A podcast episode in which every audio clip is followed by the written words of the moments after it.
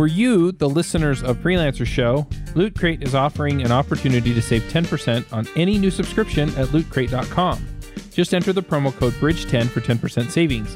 Loot Crate is one of my favorite things. Every month I get a box in the mail, costs less than $20, and it comes with all kinds of goodies. I have stuff from just looking at my shelf Batman, Spider Man, Ninja Turtles, Back to the Future, Lord of the Rings, Star Wars, and much, much more. So if you're a geek, a gamer, anything like that, and you want cool stuff to put around your office, cool t-shirts, comic books, etc., then definitely check out Loot Crate. To save 10% on your new subscription, go to lootcrate.com slash ruby. Again, that's lootcrate.com slash ruby to save 10% on any new subscription. Enter the promo code BRIDGE10 for 10% savings. Hi, everyone, and welcome to the Freelancer Show. This week on our panel, we have Jonathan Stark Hello. and Kai Davis, Hey, hey, hey. and I'm Reuven Lerner, and we are going to talk this week about outreach to new clients, or to potential clients, I should say, who we hope will be new clients. So, um, how, how can we set this up? Jonathan, you, you've been doing some amazing outreach lately, so why don't you, like, define the problem space a bit, and we can try to Okay. narrow it down a bit more. Sure.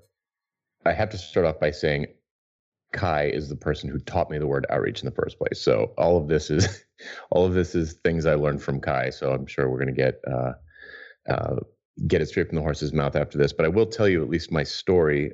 Um, lately, I've been doing um, uh, outreach to credit unions for my mobile consulting business. So it's almost almost as an exercise to take my own advice. Uh, I've been um, sort of systematically and on a daily basis uh, getting to know and connect with this audience of potential buyers out there. So I, I see it. What I've been doing, I think, had a couple of big steps to it that I'll, I'll just kind of like try and outline quickly, and then we can drill in, or Kai can comment, or we can move wherever. But uh, my first step was to pick an audience that I wanted to reach out to. So for me, that was credit unions, and we could talk about why I picked them. But that's the one I picked. And then I even went further down and I said, well, I want to pick the credit unions that are that are um, a direct flight from my hometown, so I don't have to do like you know because I'll probably have to fly to clients. Uh, it's not uncommon for me to have to fly to clients, so I picked Chicago and Atlanta because I can get direct flights from Providence to both of those cities uh, relatively cheaply and and at last minute notice. And I have lots of friends in both of those cities because I used to work in one and I used to live in the other. So once I had that focus, it was really easy for me to go online and just get a list of credit unions that existed in in in the metro area. Not, I mean, in the actual city, not even surrounding areas, but uh, I got a list of 87 credit unions that are were all different sizes in those two places. And I just started going down the list, getting, I, I filled in the list with key pieces of information like how many, you know, amount of assets under management, uh, number of full time employees, number of members, and and then I would just quickly look at their website. Uh, actually, I didn't do that for the. I did all of that for the whole list, uh, which was easy, you know, with uh, some online searching. Uh, and then I would go individually and I'd say, okay, let me just start at the top of the list, and I'm going to see who's the chief marketing officer of AAA Atlanta Credit Union, and I created a just a default like Google link that searched for person uh, credit union name plus CMO and LinkedIn, and it would take me right to the person or someone similar, and I would you know view their activity feed, and so on and so forth. I, would start connecting with these people, and over time, I got to a point where uh, I think it was four weeks ago at this point where every business day I would connect with one person in the uh, target market.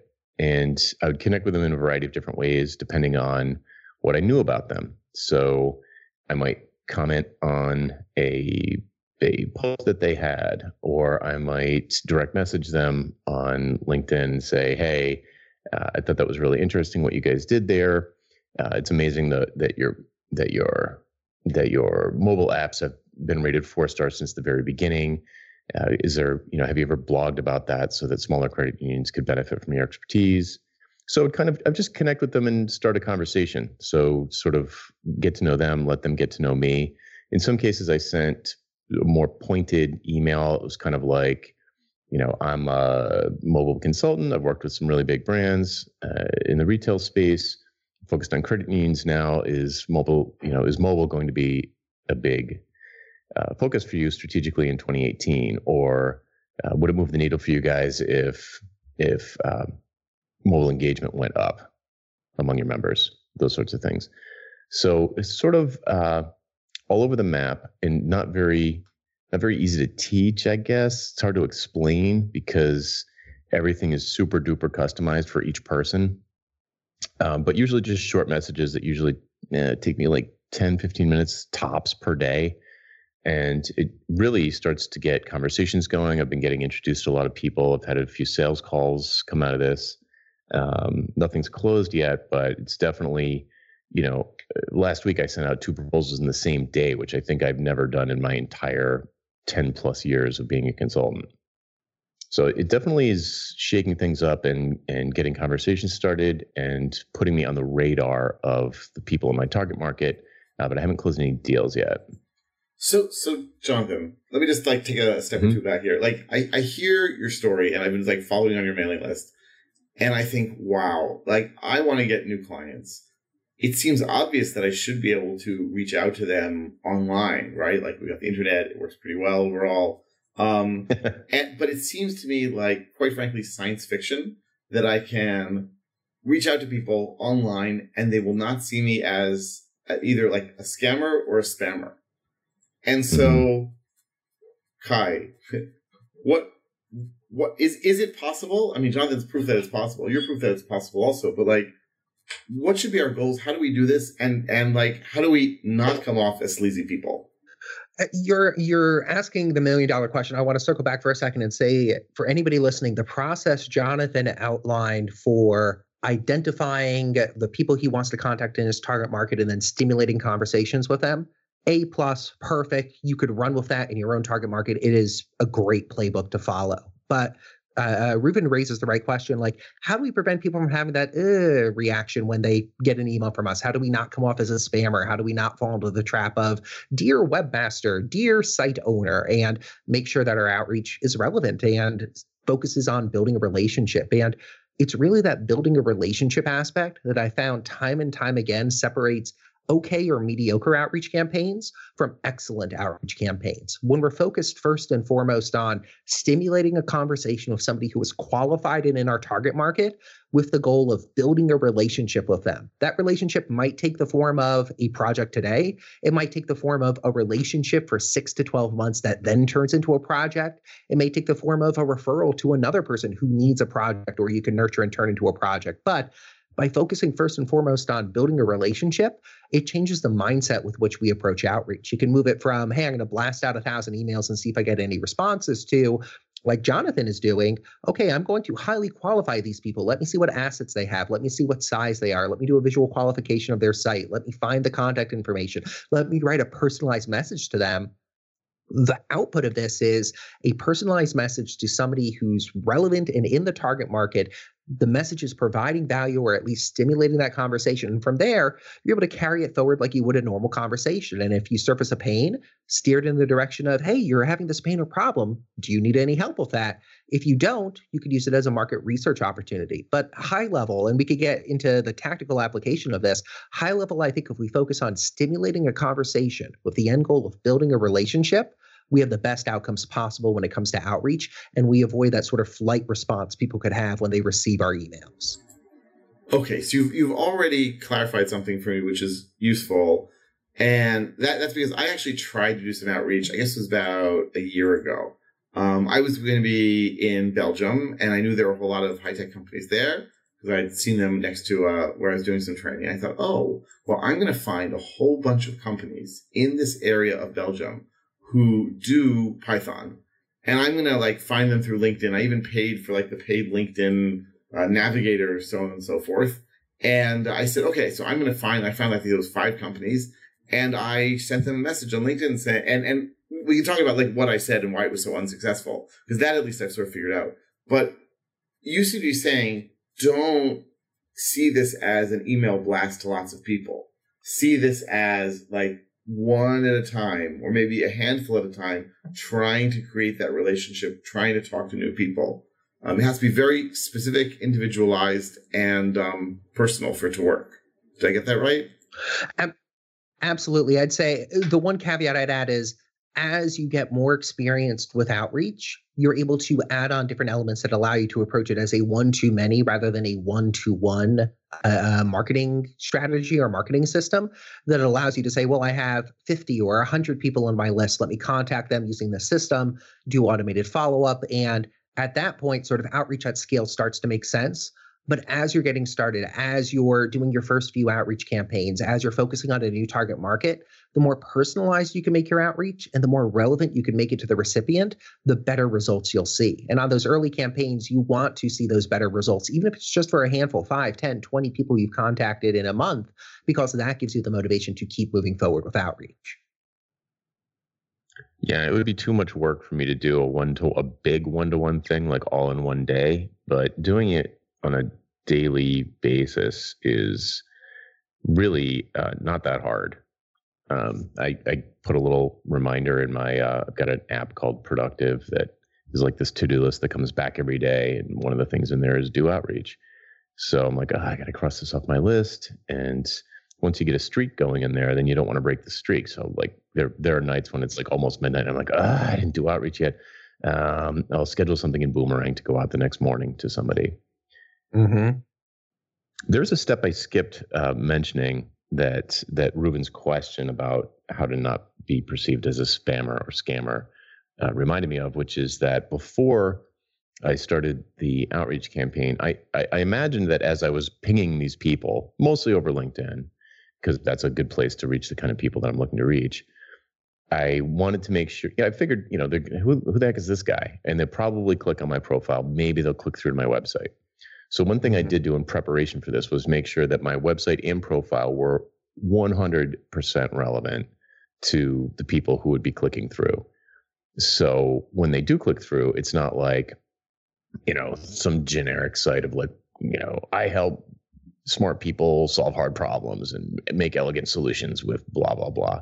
You know, like the headline on my site is, you know, something like I help credit unions increase member engagement. Full stop. Like, okay, if that's and that's going to be of interest to the CMO of a credit union. It's like definitely. So, and if it's not, that's not a good client for me because there's nothing I can do for them. So I, you know, I echoed that that sentiment in my uh, LinkedIn bio. So if, you know, you just immediately see any place you see my face in a list on LinkedIn, it says I help credit unions with mobile engagement. And mm-hmm. so, okay, that's pretty clear. And it, it's been um, so that was I think that I imagine I don't know this, but I imagine that that has been actually I do know this because some people have have reflected back to me that the the website was just totally speaking their language and that I actually made them laugh because I was inside their heads. But you know that was a that's a, a step that I think I don't I don't know other than some small feedback. I don't know for sure that that helps, but I'm pretty sure it does. Because if I people are going to investigate you at all, then that's where they're going to go. Yeah, especially when you're doing LinkedIn focused outreach, which I have strong opinions on, and I think you are doing correctly. When you're doing LinkedIn focused outreach, making sure that there's coherence between the messages you're sending to people. You're contacting CMOs of credit unions. Okay, we need to back up a step. Well, what are they going to experience? Your profile headline, your bio there, any links there. Make sure that, again, there's that coherence between the messages. If you had your LinkedIn page saying, "Hey, I help developers uh, ditch hourly billing," yeah, exactly. the CMO would be like, "Why? Uh, what? what?" Yeah, yeah. Exactly. And so there's also an element that I think is important to point out. A large part of this process that you've gone through is building a leads list and then qualifying that leads list. And you go through a very uh, uh, productive qualification process to make sure you're contacting the right people. But when it comes to building that initial leads list, I think you did the right thing in saying, well, we're asking the question, where are the people I want to contact, these CMOs of credit unions? Where are they spending time online? And the correct answer is LinkedIn. And so by focusing your outreach in that area, you're automatically where your client already is. Podcasts, which is one of my preferred outreach methods, may not be the right way to reach this audience. Likewise, uh, uh, cold emails themselves might not be the right way. But because you're going after a target market that is spending their time on LinkedIn, it makes sense to use LinkedIn to build this database and use this initial use as the initial outreach sort of method or modality to stimulate that conversation.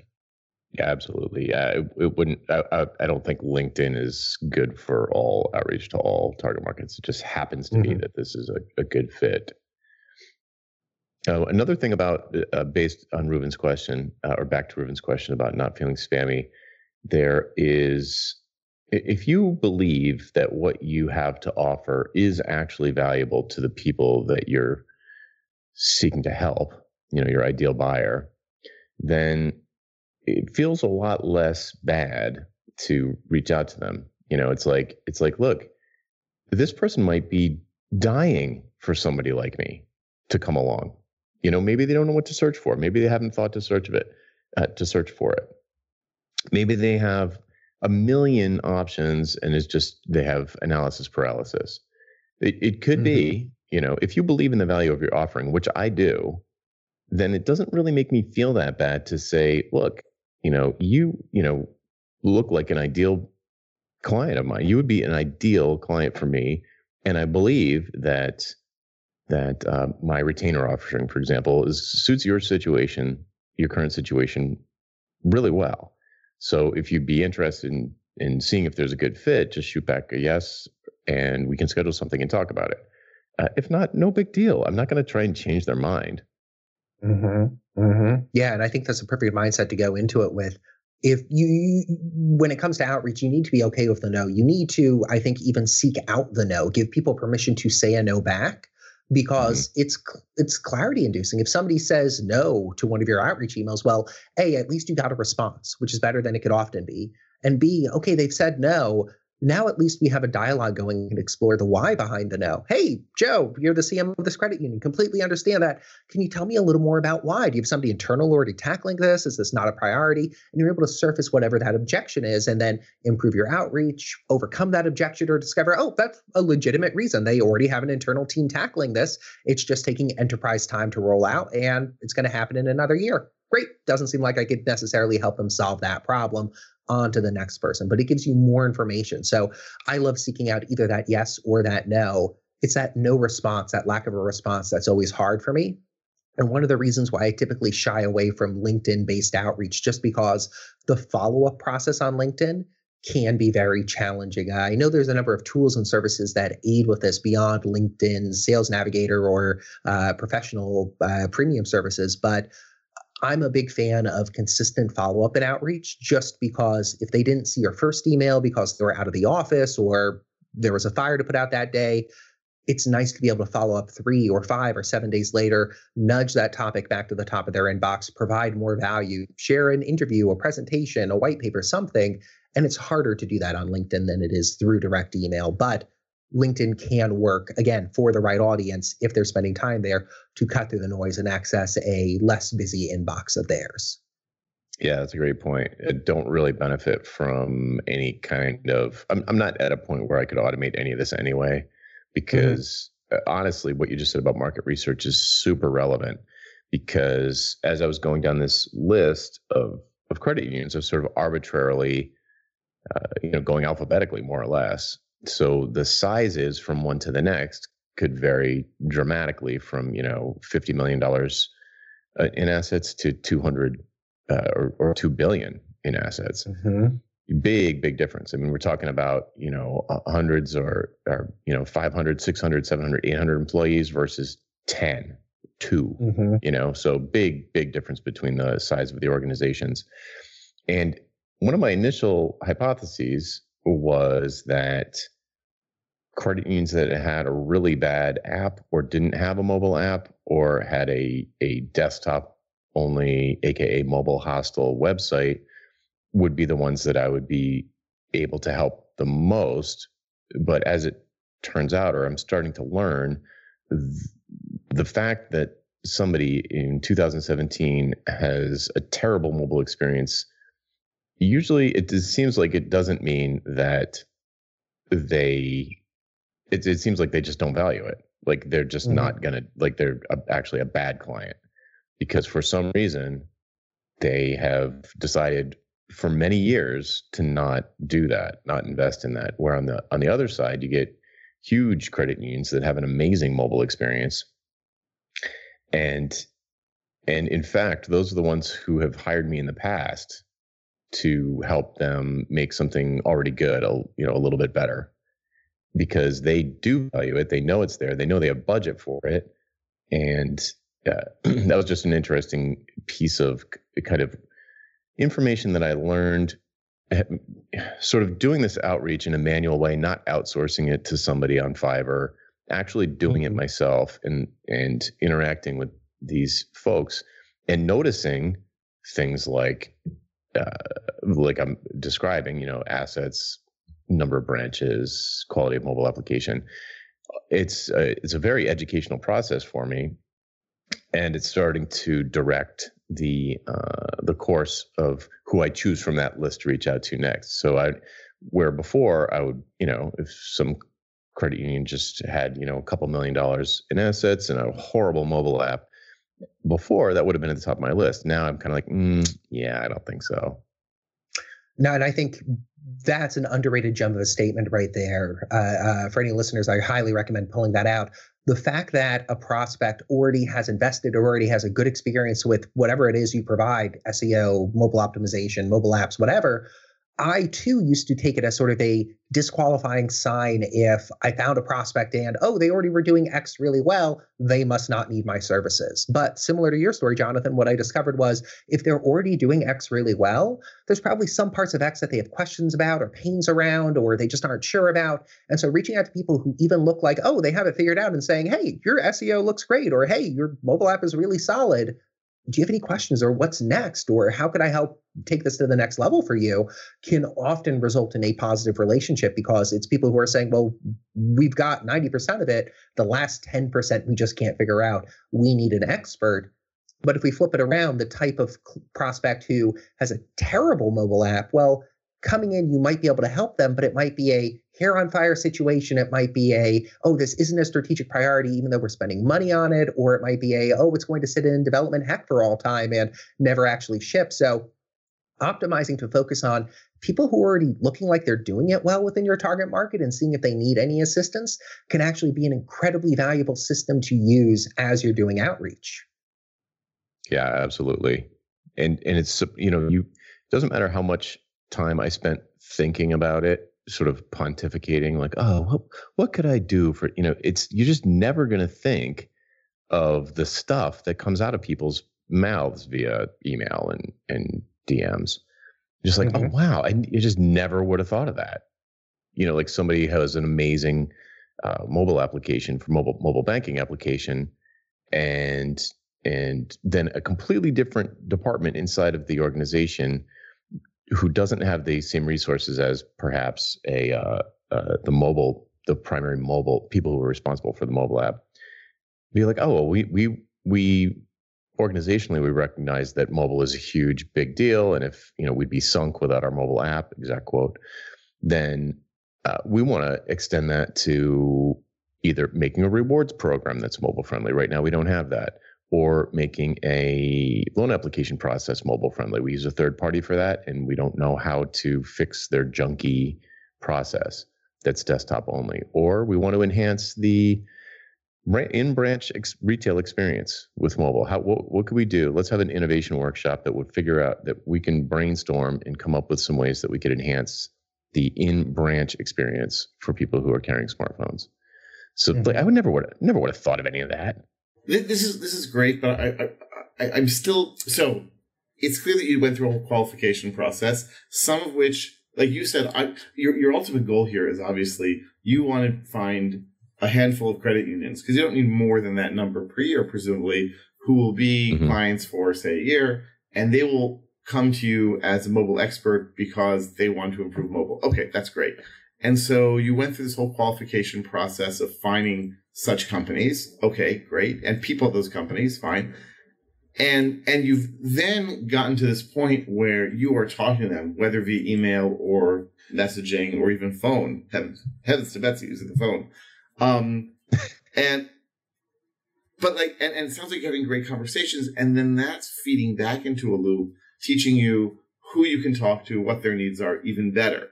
So that's great in terms of positive feedback loop. But I feel like there's something missing there, which is okay, you identified people and then you're talking to them. What did you send to them that made them say, "Oh, this Jonathan"? And, and I understand that your website now is appropriate and your LinkedIn, uh, you know, uh, headline is appropriate. All that's great, but what did you send to them that made them say, "Yeah, I'm going to talk to this guy"? Not, "Oh my God, it's a Ukrainian software company trying to get me to do stuff."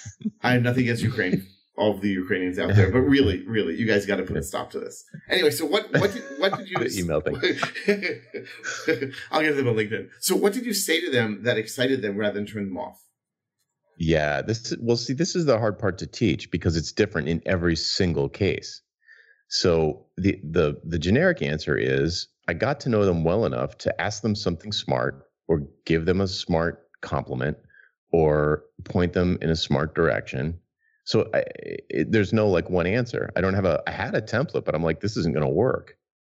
You know, it it occasionally I use it, but it always feels lame as soon as I press send, and I've mm-hmm. never gotten a response to one, even though it's personalized. But it, it's just not. It's not right. It's not personalized enough. It's not like mm. my brother sending me an email. I want it to feel like I'm somebody's brother contacting them about a thing they need to know about and it might not be about me.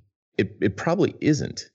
So it might be that I, you know, I can think of one example, you know, eh, senior vice president of a big credit union. Uh, he shared an article on LinkedIn that I loved, and I, a lot of people share a lot of articles that really make me roll my eyes. Uh, but this this particular one was really smart, and but you know this guy's a marketing guy inside of credit union, I'm a an outside consultant who specializes in mobile, and there was an overlap in the article. And coincidentally enough, this guy also used to work at a newspaper, which is uh, also in my past. And you know, my dad for an, his entire adult life worked at our local newspaper. I cleaned presses during the summers, so I'm totally a newspaper kid. And so it was really easy. Like I said, oh wow, you know, I, that that post you shared was great. Uh, I can see that we have a lot of the same um, interests.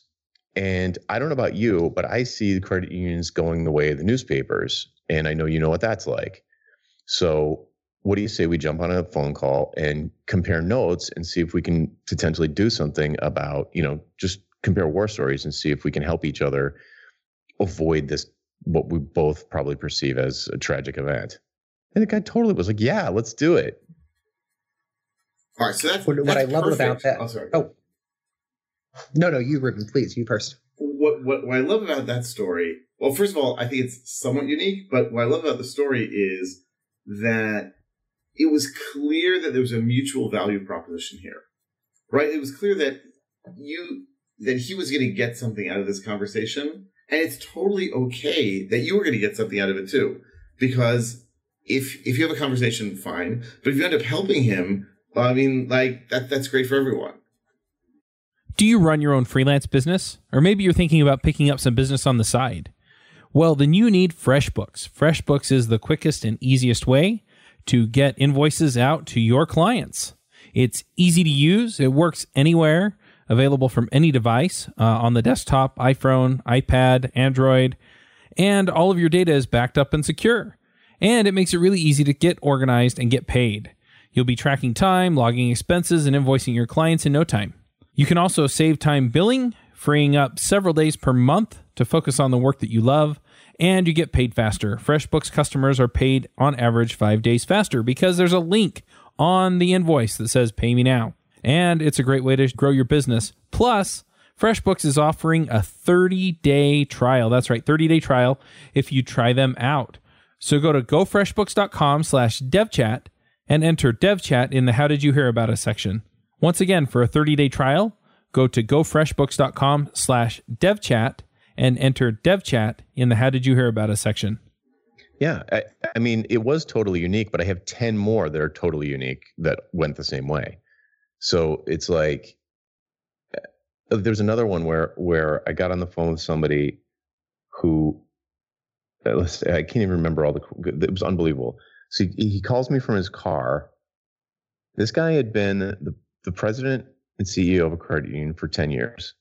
He before that, he was for 20 years the head of a regulatory body for credit unions.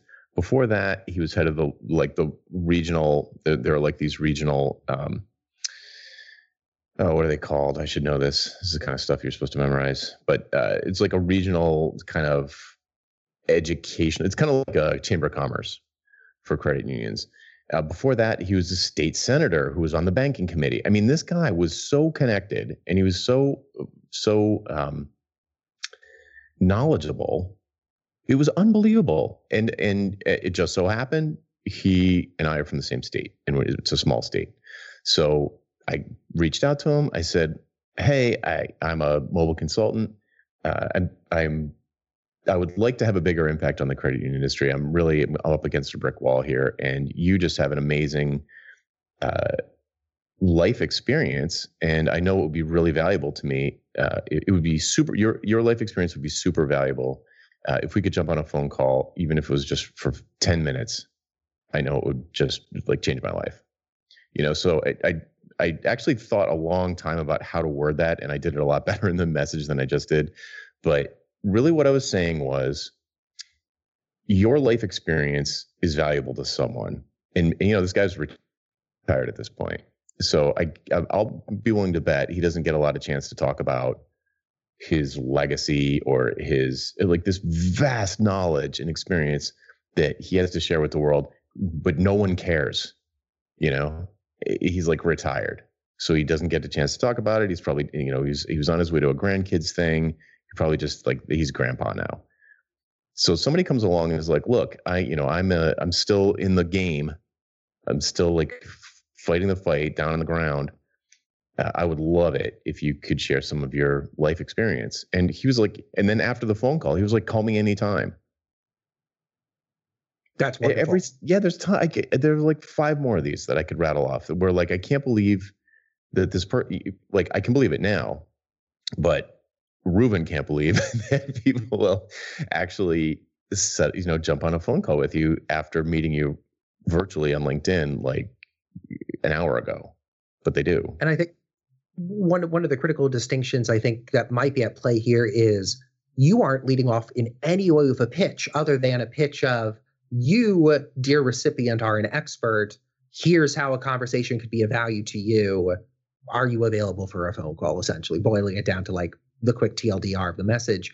I've seen those work very, very well because you aren't immediately pitching. You aren't saying, "Hey, I could tell you a mobile strategy session for your credit union for fifteen thousand dollars in the mm. first LinkedIn message." The first thing is a conversation. Sure. That that that seems the first to thing be... is a conversation. Yeah, I don't. I, so here's the thing that started happening because I, I was getting a lot more success with in terms of stimulating conversation. I think Kai said. In, mm-hmm. in terms of stimulating conversations, I was having a lot more success just like being acting like somebody's brother or buddy be like, hey, I don't know if you, you know, you, you probably have already seen this link, but you should check it out. It'd be it'd be perhaps something, uh, you know, some virtual reality thing that might be interesting to somebody who's a real forward thinker uh, in retail branches. Something, whatever. You mm-hmm. you know, it's so easy. You can see people's activity stream. You can see what they like. You can see what they're sharing. You can find stuff that you agree with or disagree with or have a different angle on. And just just imagine that that person is your brother or your sister or somebody in your family or your your college roommate and send them a note like that and yep. You know you're not going to sell them anything of course but so what's been starting to happen is i think it's because my value proposition is so clearly defined on my website and in my profile and in my activity feed that i'll just reach out to somebody like that and they'll be like i need to introduce you to i know somebody that i have to introduce you to. And and instead of even you know instead of imagining that the person who i'm reaching out to is going to end up being my client i'm really just getting on their radar and my positioning is so clear that they can immediately have a rolodex moment and they're like oh i know somebody that needs to hire you you guys have to talk and this has happened half a dozen times to me also Yep. Yeah. Same experience for me. In a way, I always think that it's like a hub and spoke model where the person we're initially contacting is a hub. They have their own network and we're mm-hmm. stimulating a conversation and building a relationship with them. And it may turn into a paying project with them, but it also becomes an opportunity to demonstrate value, share information, make yourself known and available to them. So when they have a colleague who says, I really need an expert on, you know, improving our mobile experience as it works with our credit union, they're like, I know Jonathan Stark. Can I refer you to Jonathan Stark? And you suddenly have these essentially evangelists who know what you do, understand the value you're able to provide, understand that you're focused on understanding the industry, not just simply pitching to immediately win a deal. And it all boils down to, I think, a robust system for people driving work and driving interest and driving leads to you. Mm.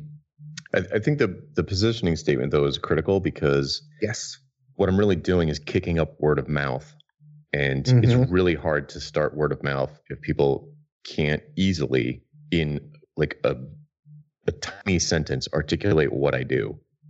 Mm-hmm. Mm-hmm. So, dear listener, if, if you can't even articulate what you do, then it's going to be really hard for never mind strangers, your your family and friends to recommend you to anyone because they don't really understand what you do. So, have you ever all, told the? Oh, sorry. Yeah, no, go ahead. I, Go ahead. Have you ever told the uh, terrible story about that exact experience? No, I don't, I don't think so. Know. Uh, uh, this this was a few years ago, about five years ago. There was a startup locally I was working with who had bought up like 30 to 40 hours of my time each week, essentially like full time consulting with them for a year, year and a half. And about a year into it, I sit down with my contact, the chief marketing officer, and I say, Hey, you know what? It's great working with you. I love a testimonial slash case study to feature on my website. And she sits there for a couple seconds. She's like, I know you're invaluable. I know there's no way we could have done any of the things we've done over the last year without you. I have no clue how to describe what you do or how you help. And I'm like, I have no easy solution to this. and it's true. Like, because I didn't have a clear positioning statement, because I wasn't able to clearly articulate my value, nobody else could. And when it came to asking for referrals or just building on that relationship, the lack of a clear positioning statement hindered me dramatically. Mm. It's rough.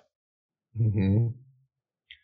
But yeah, in terms of outreach, I think under even just understanding that positioning statement for yourself, it doesn't need to be on a website necessarily. It doesn't need to be across all your marketing materials. Understanding that this is the target market I'm going after, this is the problem they're experiencing. It's really a marketing exercise because it lets you easily slice your outreach list or your leads list down to okay these are the best prospects. If you were saying hey i'm going to you know anybody in the mobile space or anybody in the credit union space you're going to be getting a much much lower positive rate of return on your outreach but by being so focused on a qualified list of people who match specific criteria it allows you to say, well, these are the best people for me to contact. They match my positioning exactly. And you have that virtuous cycle of people saying, oh, great, let's get on a call. Oh, I know people I need to connect you to. Without that positioning statement, it falls apart on both the qualification side and the lead list side and the outreach side. Okay, so you find some qualified leads, you reach out to them, you have this amazing statement, and then they don't get back to you. Is that to be mm-hmm. expected? Mm-hmm. Is that like because I, I wrote to these again these five people in Belgium, and granted, I think I think uh, one or both of you mentioned to me this book that I then recommended, uh, "Selling to Big Companies," and I remember yeah reading through that book, and I got through about page two, and I said, "Oh my god, I made all the mistakes, and I'm only on page two. So I realized that my my my message was far far from from perfect, but I literally got no responses from about half a dozen companies. How many companies do you need to get to before you can expect to get a response of any sort. And I know Kai, you're big on following up. How long do you then follow up before you just sort of let them go? You are asking two really good questions there. In terms of the first one, how many people do you need to contact before you get a response? It's another one of those varies depending on the campaign and target market. Uh, typically, I'd say like for a coaching student or somebody I'm working with on an outreach campaign, we need to contact somewhere between, let's say, 20 and 40 people. And if we've gotten zero responses, even a zero no responses after that time, something is broken in our targeting, our messaging, our qualification process. Something is broken there. But I'd aim for 40 ish people that you're contacting before you say, whoa, outreach is not working here. In terms of how when you say often response, to follow up, and, and the response can be a no. Sorry, just I do just want to check. And a response can be a no. It doesn't mean yes. I can't wait to work with you. Just any response is a response. Yeah. any response is a response. Saying, no, this is not a good fit. Hey, great. At least we know this isn't a good fit and we can unpack why it isn't a good fit. Uh, they don't have the budget. They aren't looking to make this investment. They don't match the target market, any number of reasons. But until we get that no, it's sort of that no man's land of, well, we haven't heard back yet. What we do to encourage the conversations to further stimulate it. I like following up between four and six times for a prospect who I haven't heard back yet from. So I'll pre-write, say, four email messages, the first message, and say, okay, if they don't respond to this in a week, I want to follow up with them. Let me pre-write the second message. I might rewrite it when I send it to them, adapting that template on the fly, but at least I've removed, say, 70% of the work of coming up with that message on the spot when I know a week has passed and I haven't heard back from them. So I'll have this swipe file of email messages prepared so I could say, okay, I haven't heard back from these four people. Let me send them email number two a week later, email number three, and just take them through that sequence. So I ensure I'm having multiple touches. And it might be, oh, they were on vacation for a month. They got back to the office, they check their inbox and they see, oh, Kai emailed me four days ago and it's part of a thread. I can see he's providing value here. Okay, yeah, let me respond back and say, oh, hey, thanks for following up. Uh, let's schedule a time to chat, or oh, it's not a good fit. But by repeatedly following up, we guarantee or we increase the probability that the prospect engages with our messages, sees them, and replies back. If we only send a single message, it's so easy for people to just say, oh, I'll get to it soon. And then it becomes email number 300 in their inbox and we'll never get a reply. But when in your yeah, follow, when I, when but your follow ups are not. I mean, so I'm bad at responding to email. I would say sometimes, but it's often. And so people will email me again. Did you get my message? I'm forwarding it to you again just in case. Now it is that is guaranteed to boil my blood, and so it's not something I want to do. So are you? You are not suggesting that we say, "Hey, bozo," effectively, right? Like you didn't respond to my first message, so here it is again. What What's different about your first and second messages? Great, great question. Yeah, I absolutely abhor the did you get my last message or did you get that thing I sent you style of follow up. It adds no value. It doesn't provide anything for the recipient. It's it's as low value as possible. What I focus on is value added follow up. And so similar to Jonathan's points about, hey, I've reviewed activity streams, I'm sending a relevant article or sending something relevant. In every follow up message, I want to send something that either provides value for the recipient hey, here's an article, here's a conference talk, here's a podcast interview I was on, or diminishes the perceived risk of responding to me. If they don't know me from Adam, they're going to say, who's a stranger emailing me? If I follow up and say, hey, just wanted to check in on, you know, your SEO for the site or your system for getting referrals. By the way, here's an interview I just did, a podcast that interviewed me on that exact topic. If you want to hear a little more about my approach or my thoughts or my systems, feel free to give a listen. So we're using the opportunity to share an additional resource as a means to make an additional touch point. And in a sense, what we're sharing to add value is a MacGuffin. Do we care if they listen to the podcast episode or read the article? It would be great if they did, but it serves as an opportunity to follow up and not have our follow up just simply consist of, hey, did you get that last email I sent you? Instead, it's, hey, Reuven, uh, hey, I emailed you about, you know, optimizing your sales page. Uh, by the way, I just did a video teardown of one of my clients' pages here's a link for you to check it out so you could see what the process typically looks like and pick up some tips. Uh, are you still looking for help with this? If not, that's fine. But if you are, hit reply, just let me know. Excited to figure out if it would be a good match. So we're focused on providing more value, sharing something that would be of value to the recipient, and using that as a means to continue the outreach, to follow up effectively by adding more value to the conversation. And people respond to this more positively and more often, I assume.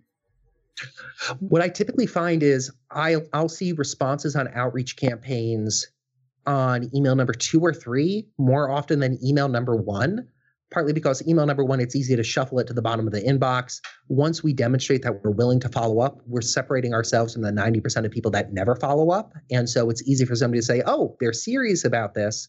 Beyond that, by including something of value, here's a sample chapter of a thing, here's an article, here's a podcast episode we demonstrate our knowledge, our authority about the topic, and move that needle even further to them saying, oh, you know your stuff.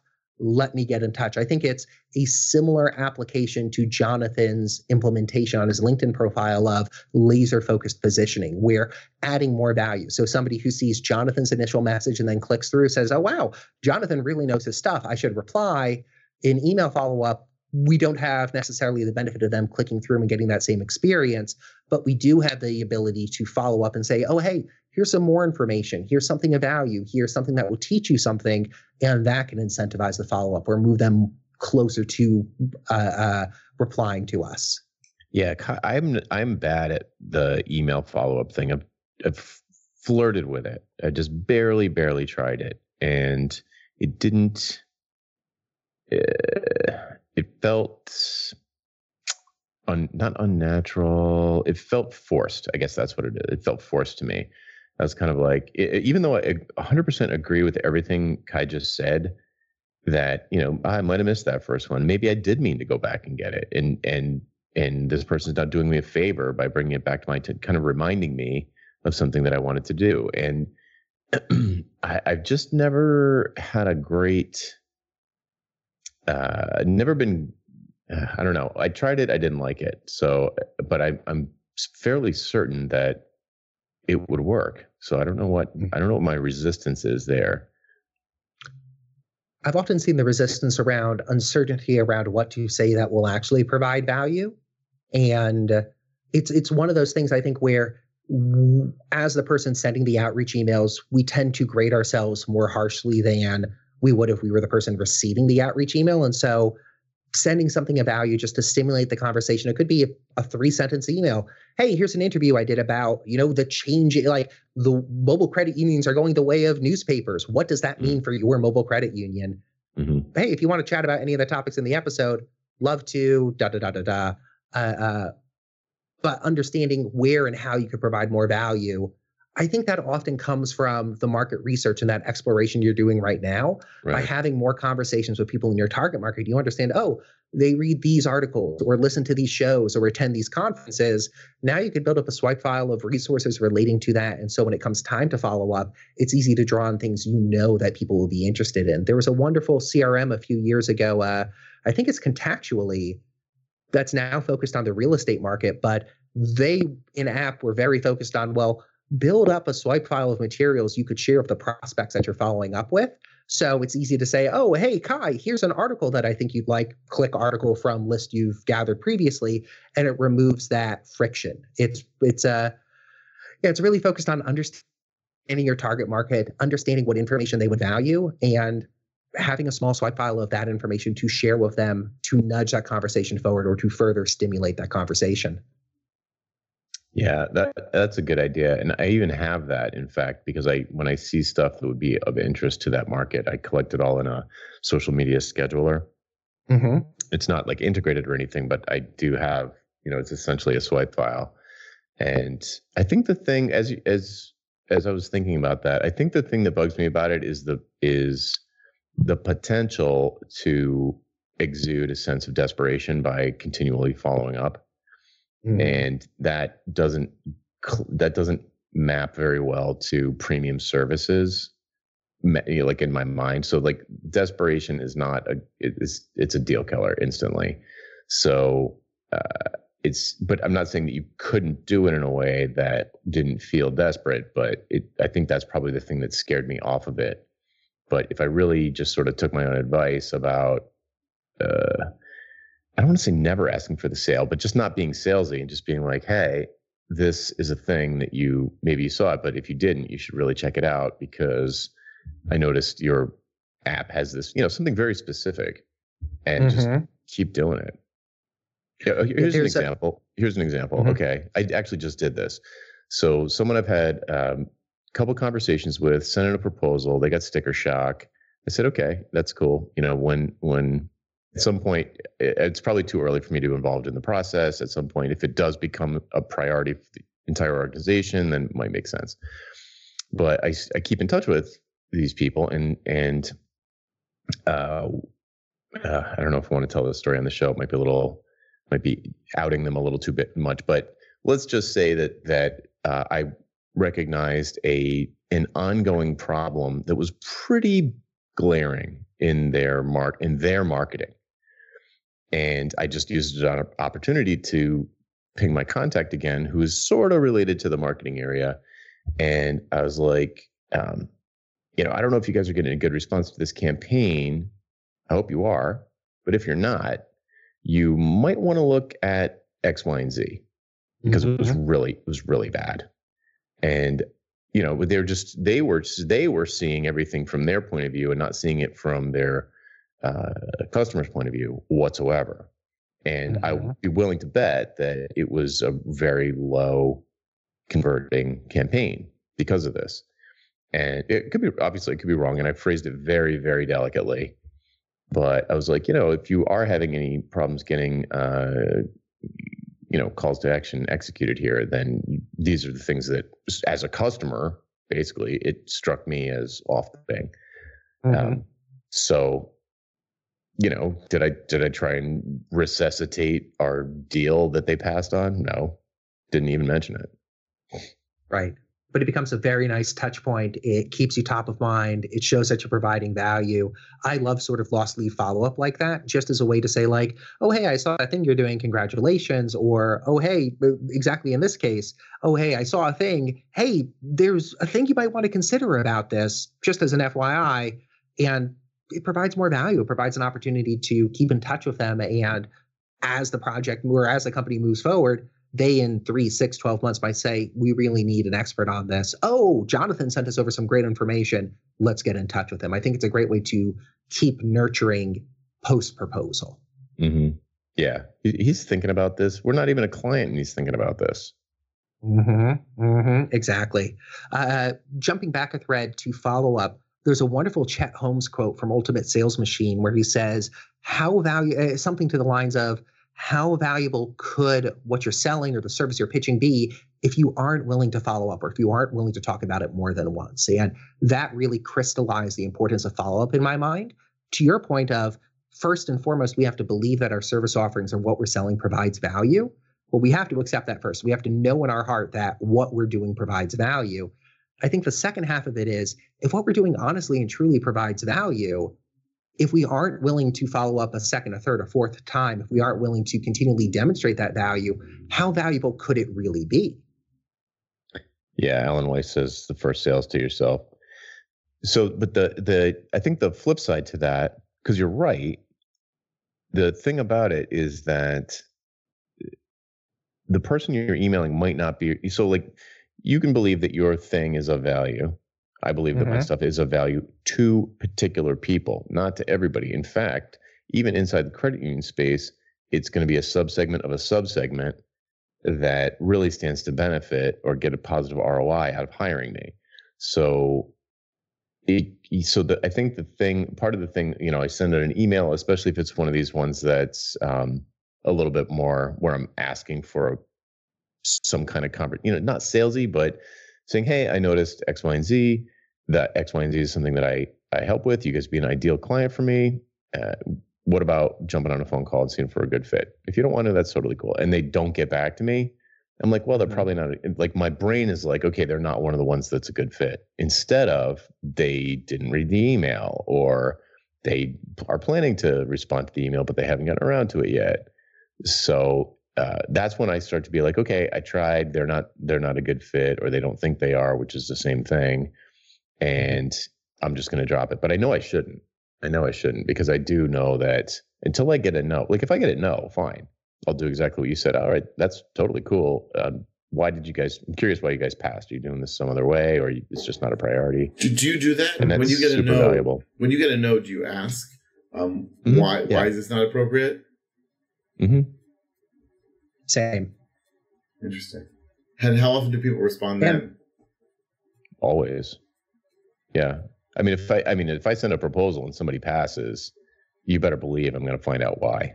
No, proposal is different I, though from just like you know, email emailing someone on LinkedIn. Hey, are you interested? No response. Fine, you can follow up. But at a response of yes, great, you can follow up. But a response of no to follow up, what do you say? Like, oh, you're saying it's not appropriate. What was not appropriate about it? I, I'm not sure how to make it not sound defensive or offensive. Yeah, yeah, yeah. Well, in in the LinkedIn context, it's a little more chatty, so they'll usually tell me why when they give me the no. But I, honestly, I haven't I haven't been that. the word pushy is wrong, but I've been more um, uh, diffuse. I don't know what the word is. It's like it's like on LinkedIn, I'm just like trying to start conversations, uh, find find places, find ways that I can help people mm-hmm. by trying to get to know them a little bit, and then pointing them in our, a new direction, or or pointing something out they might not know, but just being helpful. And then when it, so I'm not really usually usually when I'm doing a sales here, I'm struggling with the terms here because I'm trying to give an impression of like like when I send an email to somebody, it's kind of like Kai describes. I, I basically try to do exactly what Kai does, which is have that sort of um, that sort of like, look, ask for the no. I'm just trying to see if we're a good fit here. I have this capability. You know, I I, I can set a broken leg. You might have a broken leg.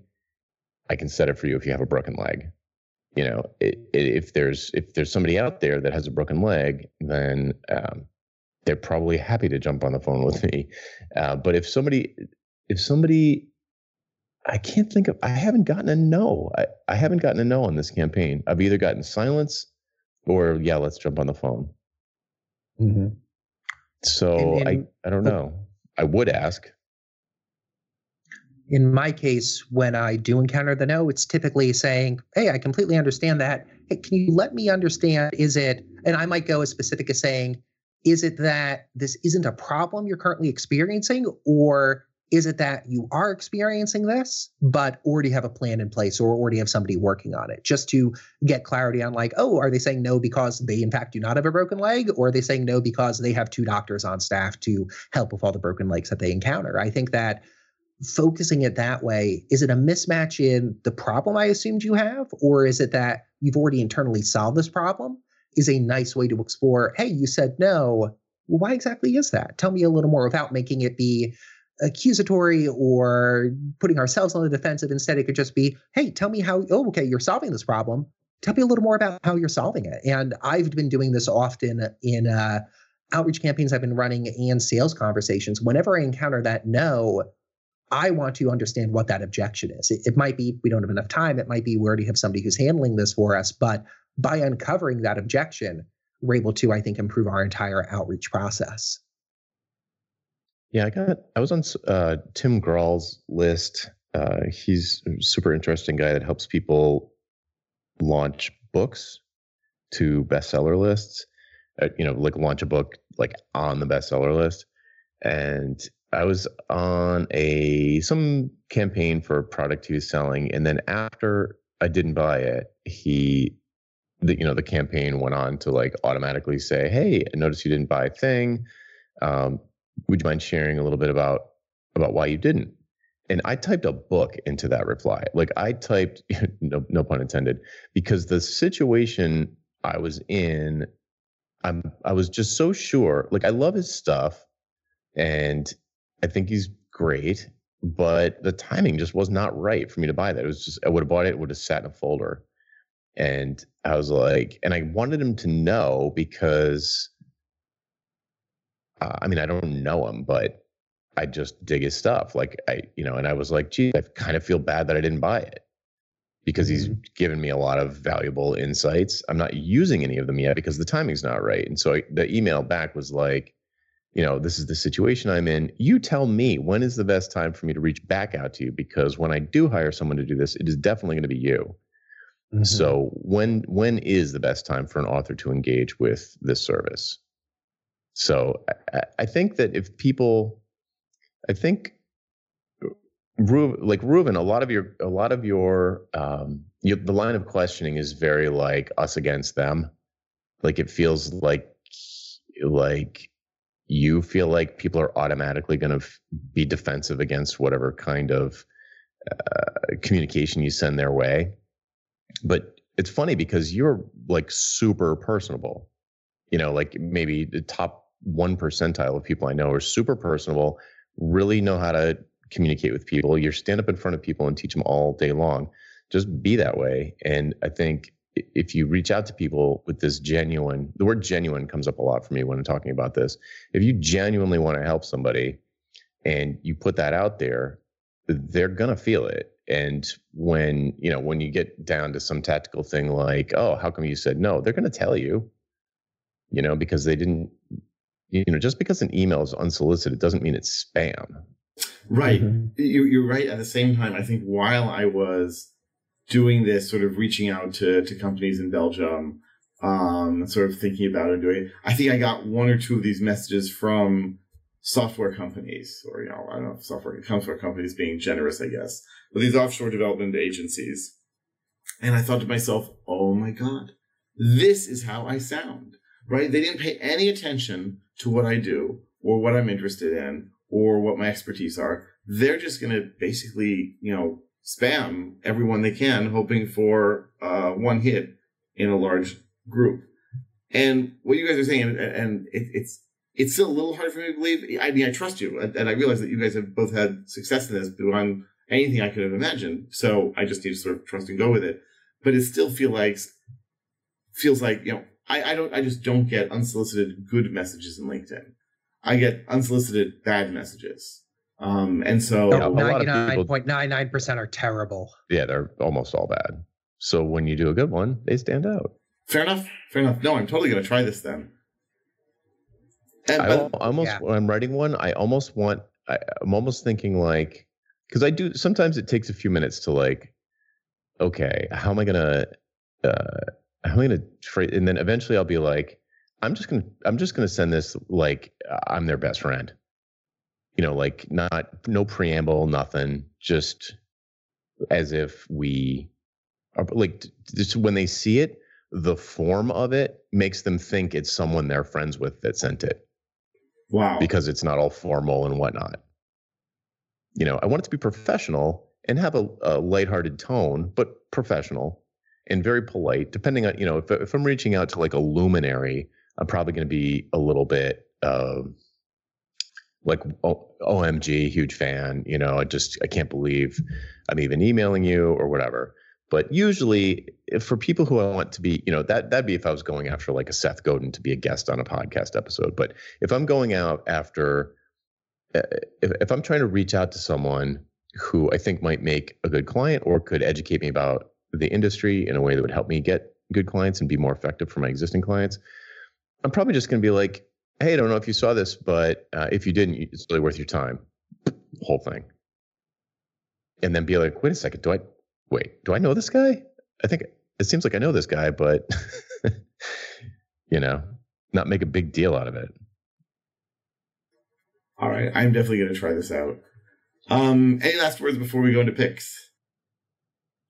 Uh, uh, one thing I'd add in is, like you pointed out, like the average is so low the the type of spam most people receive through a LinkedIn message or through terrible, terrible mass scale outreach that by being slightly better than the already terrible average, you stand out. So it doesn't need to be perfect. It's looking at, let's say, the offshore development teams that are sending you unsolicited LinkedIn messages and saying, okay, what just like sets off the filters inside of me about this message? let me do the opposite. Oh, it's not personalized. They aren't using my name. It's not relevant to me at all. Well, let's address those within our messages and make sure that it is personalized. And it is relevant to the current situation. It does make sense for them as a recipient.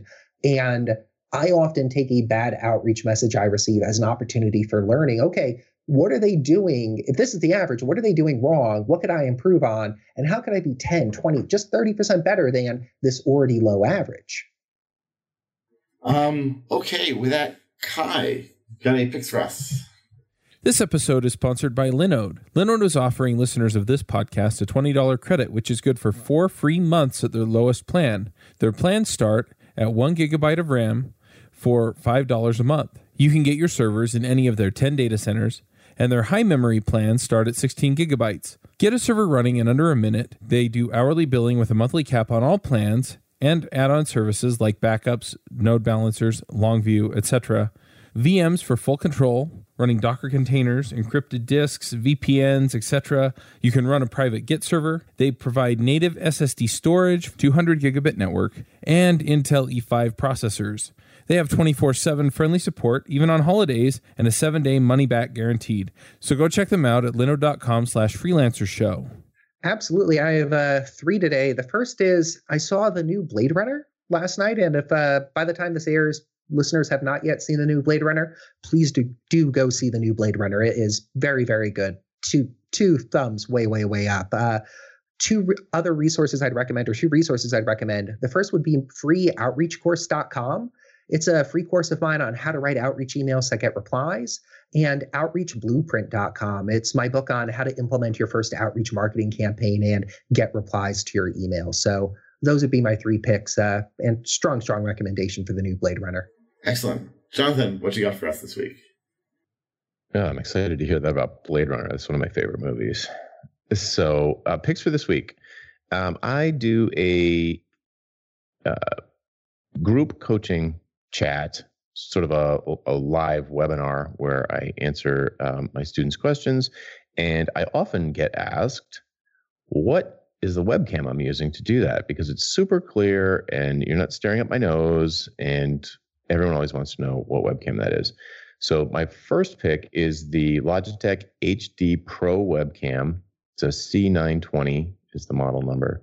And it's about 80 bucks which isn't the cheapest thing in the world. But if you, it, you know, if you uh, do care about your appearance on video, then it is a really good investment for the money. It's it's great.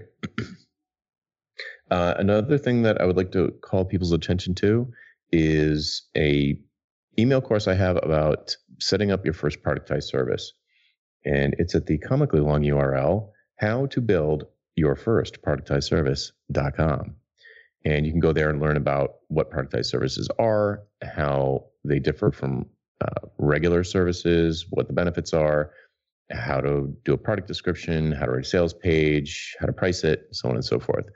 And uh, it's uh, it recently went live about a week and a half ago, and people are really digging it. So I'm confident, dear listener, saying that you will enjoy it.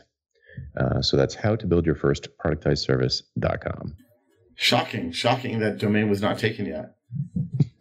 it's not easy. um, okay, so I've got one pick for this week. As uh, many listeners might know, I'm a bit of a uh, you know China, crazy crazy about China. Always uh, learning whatever I can about the country and so forth.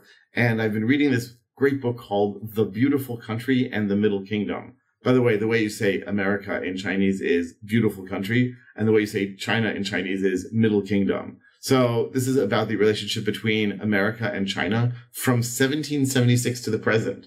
And if you think that oh. um, Chinese American relations are new, complex, different now, they've been complex for centuries. As an example, if I'm getting the date right, in 1840, 30% of manufactured goods in America were made in China. So it's really a, a long, fascinating relationship, and it has to do with religion and culture, and each side sort of seeing the other as a model for what they could be and wanting to sort of get something out of a relationship. So I've definitely been enjoying this book as I've been reading through it. It's a little on the expensive side on the Kindle, um, at twenty dollars as opposed to the usual cheaper ones. So I guess this is an outgrowth of the fight that um, Amazon had with various publishers. But for anyone interested in history, definitely, definitely interesting and useful. Um, and that, oh, actually, now that I see uh, what, what the others have been putting in the Skype chat, so I will just mention also, I have started doing a group coaching for trainers. And by the way, this is an idea stolen 100% from Jonathan and also from Philip. Um, so if you are interested in training, specifically the business of training, how to teach better, how to propose better, how you do pricing, how to do exercises, anything that has to do with training, um, I'll put the link in the show notes and you can join up and we have a group discussion every two weeks. And it should be, I say this should because we'll be starting in a few minutes after I say these words, but uh, it should be great, great fun and hopefully useful for anyone interested in the training world. And I think that brings us to the end of the show. Jonathan Kai, thank you as always. Thank you, dear listeners, and we'll be back next week on the Freelancer Show. Bandwidth for this segment is provided by CacheFly, the world's fastest CDN. Deliver your content fast with CacheFly. Visit C A C H E F L Y dot com to learn more.